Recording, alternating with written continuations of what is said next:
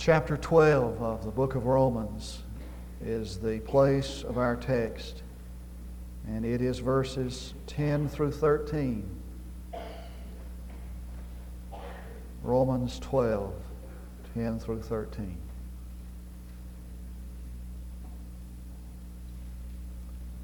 Verse 10 Be devoted to one another in brotherly love. Give preference to one another in honor, not lagging behind in diligence. Uh, the Revised Standard has it never lag in zeal, be aglow with the Spirit, fervent in spirit, serving the Lord. Rejoicing in hope, persevering in tribulation, devoted to prayer, contributing to the needs of the saints, practicing hospitality. And Psalm 34 5 says, Those who look to him are radiant in their faces, and they are never covered with shame the formula for a radiant face. In Winter's Tale, Act 1, Scene 2, Shakespeare has the king of Bohemia believe a suspicious plot of his host when told him because he remembered his look of enmity in his face and said, I saw his heart in his face. Most of the time, you can tell what a person is, is in his heart by looking at his face. That's why your mother always knew when you did something wrong, you as a kid. I never could figure that out. I thought she had a spy network. You know, my sister told her. But it's hard to keep out of your face what's in your heart. What, we're, what we are in outward appearance betrays what we are in inner conscience. And so Gilbert Stuart took one look at Talleyrand, the uh, Prime Minister of France, and said, If that man is not a scoundrel, then God does not write with a legible hand. The face is an index of the character. And so one of his advisors, said to Lincoln, begged Lincoln to put one of his friends, one of the advisor's friends, on the cabinet. And Lincoln said, Why, I don't like that man's face. And the advisor said, Well, the poor fellow is not responsible for his face. And Lincoln said, Every man over 40 is responsible for his face. And so he comes to the end, does Paul, of chapter 11. And he's just finished one of the most amazing treatments of theology you'll find written anywhere. And when he finishes this great theological piece, he moves from the theological to the ethical and the practical. And he's saying, in essence, on the basis of this, this is how you ought to live. Every believer ought to be radiant with God. Every believer ought to have the effulgence of God, the vibrance of God, the radiance of God shining in his face. And he gives the formula for a radiant face. And this is it. I'll give you the formula, and then if you want to check out on me, you can. I hope you hang around for the rest of the, the, the show. The formula for a radiant face rejoice in hope, patience in tribulation, devoted to prayer, and committed to serving others. Rejoice in hope. One of the most distinguishing characteristics of a believer is joy. Now, it's it's not happiness I'm talking about, it goes deeper than that. Happiness is based upon circumstances and surroundings. It comes from the root word hap, which means chance. And if things are going our way and we have, we're lucky, you know, and everything is agreeable with us, we're happy. But joy goes far beyond happiness. In fact, it's often found in the confusion and in the chaos and change and disturbance and loss that causes people to be unhappy. And happiness is rooted in, uh, joy is rooted in Christian hope. Now, that word, something happened to it on the way from the Bible to us, and it's lost a lot of its meaning. It's faded by the light of time. It doesn't mean that I'm going to cross my fingers and hope it turns out all right. Hope in the biblical sense is the happy, is the joyful anticipation and expectation of good. It's the belief, it's the conviction that God holds today and tomorrow. And we can expect and anticipate an inward blessing regardless of the outward circumstances. Hope based on hope is this joy. And the interesting thing about hope is that it's self fulfilling. Paul says that we're saved by hope. What he means by that is that we help ourselves physically and emotionally and every other way as long as we have hope. And Lewis Evans paints a graphic illustration of it by telling us about a man who was uh, struck down on the battlefield. And he was he couldn't move and he couldn't talk. He was mortally wounded. And he saw in the darkness of the night men coming with lights to him and he knew that they were coming to help him. He couldn't speak couldn't move and he heard one of the men say i think if we can if he can just last to morning so we can get him out of here we can save him and so in the night, he turned his eyes in the direction of the rising of the sun and he fought if I can just make it through the night, I can make it. And he thought of his, his wife at home and his children, and he thought, if I can just make it through the night, I'll feel their hands on my face again. I'll feel her arms around me again. And as Lewis Evans said, and the great God in Christ reached down from the sky and with a hand that was pierced, caressed that fading life and held it to the rise of the dawn. You tell a sick person there's no hope, and you hasten his death. You tell a child he is hopeless, and you'll have an inferiority complex and a wretched child on your hand. You tell a person there's hope for you, and miracles begin to happen. Don't give up, for the child of God rejoices in the happy anticipation of the good things that are just around the corner. By the way, each one of these uh, elements of the formula builds to the next. So the next is patient in tribulation. Now, patience is not one of our shining virtues, not mine at least. If you like to read that little segment in Reader's Digest, Life in these United States, you may have seen a while back about the lady whose car had a, her car broke down in busy traffic in a big city at a stoplight. And she got out and did all she knew to do. She raised the hood. And she looked in the, inside at the motor as though looking would help. And she stood staring at the motor while the guy behind her in heavy traffic was laying down on his horn. You know how that goes, impatient. And so she, after a while, she walked around and leaned over and looked into the window and said to the impatient, guy behind her, I'll tell you what I'll do. If you'll get out and fix my car, I'll take your place and blow your horn. You know, we can all identify with that. There's so much, so much stress, so, so many delays, and so many deadlines. No wonder we look the way we look in our face. Now, that word tribulation, notice that it is in patience, patience in the sphere of tribulation. That's an interesting word. Watch this word. The word literally means to press out. It's the picture of the pressing of the grape until all the juice is gone.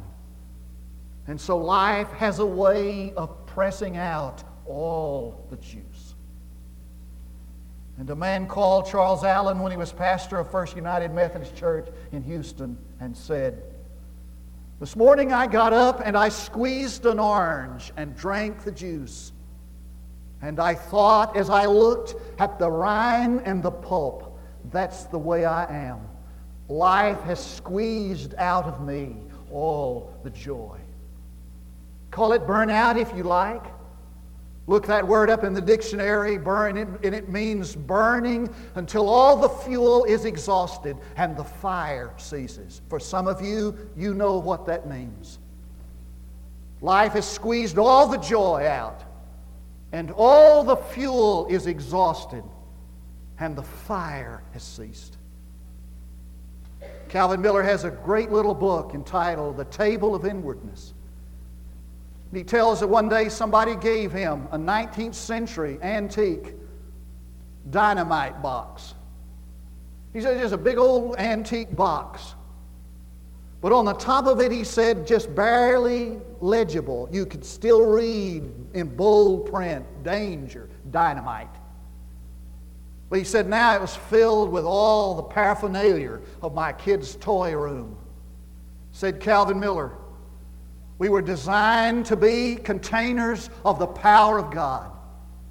And now we are filled with the world's trivia, and we've lost the joy. Tribulation was something these early Christians knew a lot about. They knew suffering and persecution of every kind. And some of you understand tribulation. And you have begged and you have pleaded for some help from somewhere, but all the juice of life is squeezed, so there's nothing left but the pulp. How are you patient in the midst of that? We're talking about learning to wait upon God. That's what that means patience, waiting on God. The word wait means tautness or tension. It's like the tautness of a rope. So if you saw a rope hanging and you could only see the middle of it, and you saw that it was taut and tense, you would assume there was something hanging on the end of it. When Isaiah said, They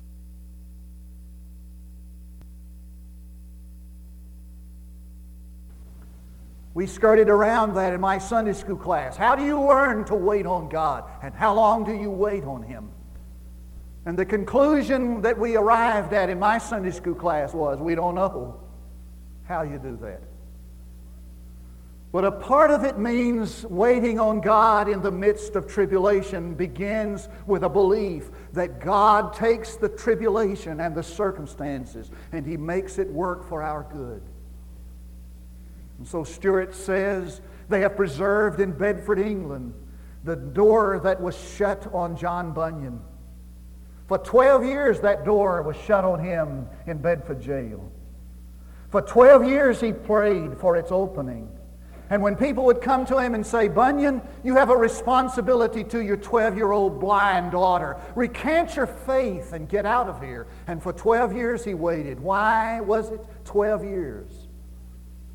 Well, somehow, in the midst of that 12 years of tribulation, God was forming in the mind of John Bunyan Pilgrim's Progress. And when that work was completed, that door swung open. Belden Lane has written an article entitled Fierce Landscapes and the Indifference of God. And the first sentence in that marvelous article is this listen, we are saved by the things that ignore us. And the thesis of the article is how redemption messages have come out of the most fierce landscapes, out of the pits and the caves and the wildernesses of life. And out of these troubles and pain, out of this pain has come the songs of, of redemption and the sobs of the gospel. It says, Belden Lane, if you learn to wait on God, out of the tribulation will come the song of deliverance. Patient in tribulation. Devoted to prayer. Notice it's devoted, fervent in the King James or New, New American Standard. It means devoted to it, committed to it. I heard about this irreligious seaman who was caught in a storm and he was being knocked around in his vessel and he decided, well, things are bad enough to pray. I mean, it's that desperate. If you can't do anything about it, better pray. So he, he prayed this prayer Lord, you know it's been 15 years since I asked you to do anything for me. If you'll get me out of this storm, I promise you, I'll not bother you for another 15 years. Just get me, get me out of here. Now, I'm not talking about that kind of praying. I'm talking about people who are devoted to prayer. It's what Paul was talking about when he said, Don't worry about anything, but pray about everything. You mean the little things of life? You pray about everything. For if it's big enough to cause anxiety, it's big enough to pray about, it's big enough to take to God. And what happens when we're devoted to prayer is, is that it changes us. Some of the circumstances may not change. 12 years in Bedford jail. Some of the circumstances may not change drastically. But all of a sudden, those who have been, who are devoted to prayer, the, the focus is moved from the, from the anxiety to the Almighty, from the problem to the power. And we're changed. And Spurgeon said, people who pray can never be overcome. Let me paraphrase that a little bit. People who are devoted to prayer have the radiance of God on their face. MacDonald tells about in his book the time that William Osler, who perhaps is the one of the greatest physicians of this century, went into a children's hospital. And he saw a little girl sitting over in the corner, just alone. All the other kids were over playing and whatever. And she was sitting over in a corner clutching a little doll. And he asked the head nurse, he said, What about that child over there? And she said, Oh, her mother died. And her father came, has come to visit her one time and he brought this little doll, and she holds it, clutches it day and night. And so William Osler, this great, uh, at one time was a, was a counselor, a, a, a psychologist, this, this, this great man, said loud, loudly enough for the other kids to hear, Well, hello, honey, I've been looking for you. I've been waiting to come by and see you, so the other girls, boys would hear. And he went over to where she was sitting in the corner and he, and he began to talk to her, kind of whisper, so that so the other kids would be curious but wouldn't know what was going on. And they had this little conversation going on over there. And he said, he'd tell her, he said, now, now, sweetheart, I'm going to tell you a secret. Don't you tell anybody our secret. And they just had this wonderful conversation for about 15 minutes. Then he got up. All eyes were focused on him and the little girl. And he said, Well, honey, I'm looking forward to coming back now. Don't you tell anybody our secret. And when he walked out the door, he looked back and he saw this face light up like the sun. He saw all these little kids gathering around this child in envy. And he said, Ah, isn't it amazing that in these secret places, one person can restore one's passion for life? Do you have a secret place? Do you have a place where you meet with God? Calvin Miller calls it the table of inwardness. Do you have a place where you meet with God? I want you to turn quickly. There's a psalm that's been on my heart. I, we were talking about it um, Wednesday night. The 63rd Psalm. 63rd Psalm. I'm glad I hear you turning. I want you to look at this.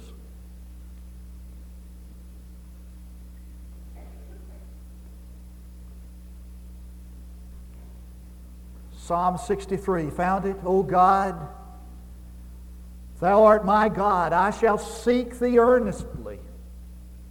My soul thirsts for thee. Look, it's, it's this seeking God, not seeking what God has.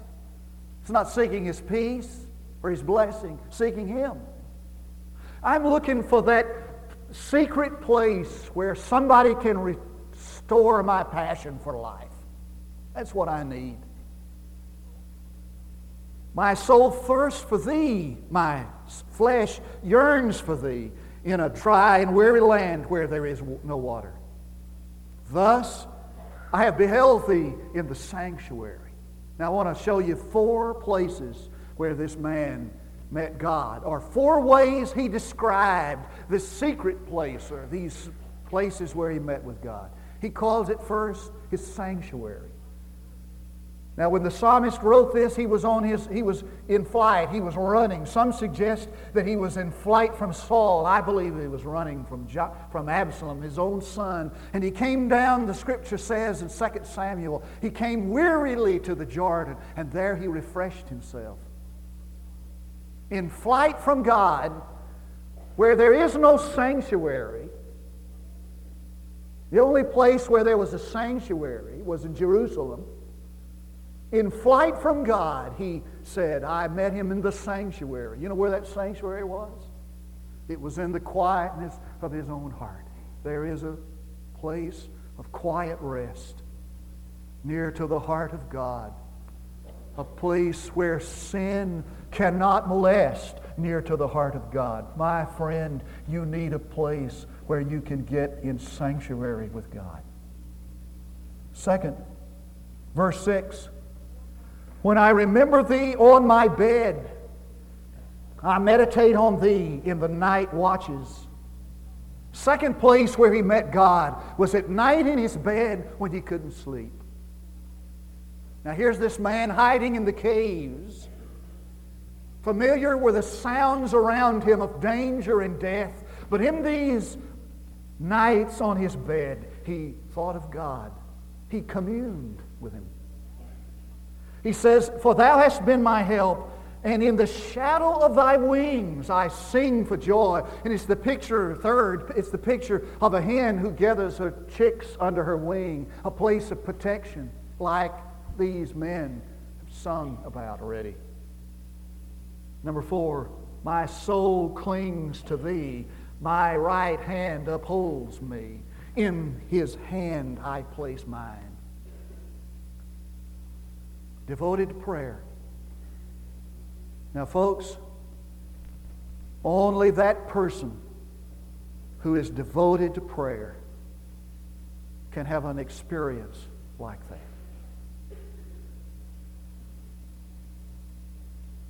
Fourth formula for a happy face, radiant face, is to practice hospitality, he said, show generosity. I believe that one of the most dangerous things that is happening to us in our time is the, is the matter of isolation. I believe one of the most potent killers of our day is this isolationism, this thing that separates me from you and us from them. And with a subtle, with a subtlety, Satan has devised a scheme to minimize humanity, and the way he's done it is to separate us from one another. Dr. Engelbright reminded us this week in Kiwanis that the only thing that you can see with the naked eye from a satellite is the Great Wall. The only man made thing on earth that you can see with the naked eye from a satellite is the Great Wall. Might be a parable of life. That the most observable thing about our world is the thing that separates us from one another. And so Drummond says that if you picked out one word to describe the joy of Jesus, it would be the word otherism. Otherism. If you've got, how, how, if you've got uh, Max Lucado's book, The Eye of the Storm, he describes one day in the life of Jesus. He gets up one morning and word comes to him that John the Baptist has been murdered, has been executed. His cousin, the man who pointed him out as the Lamb of God, his heart must have been broken. Can I get alone with my sorrow? He must have thought. And, but all of a sudden, here come these disciples that he'd sent out 70 of them two by two and they come rushing into the presence of jesus and they're all excited about what they've experienced and they've got to tell him about it and so jesus decides let's get alone for a little while and all of a sudden they see people coming down out of the hills, says Max Lucado, as many as 25,000 of them coming down out of the hills, men and women and children, and they're hungry and they don't have anything to eat. Can't I get alone a little while? To be with my grief, can I get alone a little bit? To deal with my own sorrow. 25,000 hungry people there. And finally he says to his disciples, loudly enough for the crowd to hear, let's get in a boat and go on the other, over on the other side. And they got on a boat and headed across the Sea of Galilee to the other side. But the word had already gotten out about Jesus. So they came from the city of Tiberias, and they walked all the way around the lake. The northeast edge of that lake was a six-mile journey, and when he got across the lake, surprise, there they were. And said Max Lucado, there never was a time when Jesus did not have time for others, and he never turned anybody away. You know what's wrong with your face? You have no compassion for others. You can tell a man's character by three things. What he allows to interrupt him. What he has time for. And on what does he spend his money? And so a little girl came down the stairs to breakfast. And she said to her mother, Mother, are you happy? And she said, Yes, I, I am happy, honey. And she said, Well, you haven't told your face.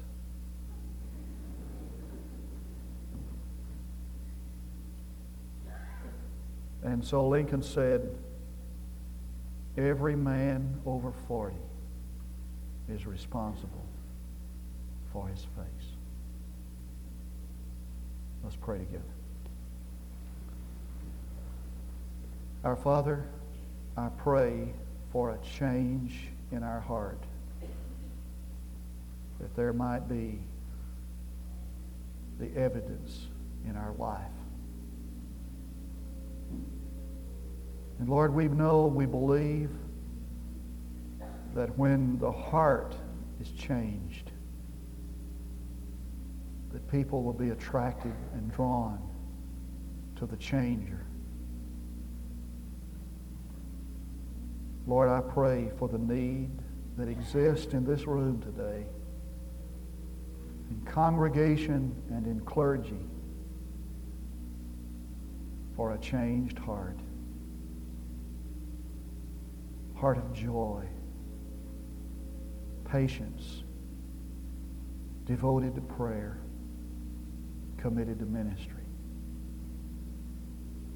I pray this in the name of Jesus our Lord. There are three invitations. There's an invitation this morning for you to give your heart and life to Jesus Christ. You don't have to have another testimony. You've had enough evidence that Jesus is the life changer to that person who will permit him to be. Would you commit this morning your heart to Jesus Christ, your life to him, to become a follower of his, to trust him with your eternal soul? I want to ask you to get up out of your seat and come trusting Jesus Christ placing your faith on Him.